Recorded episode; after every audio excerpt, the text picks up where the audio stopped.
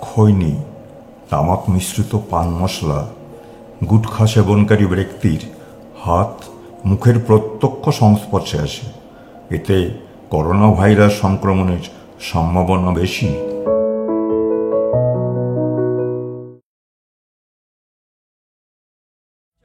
Sonai Nityananda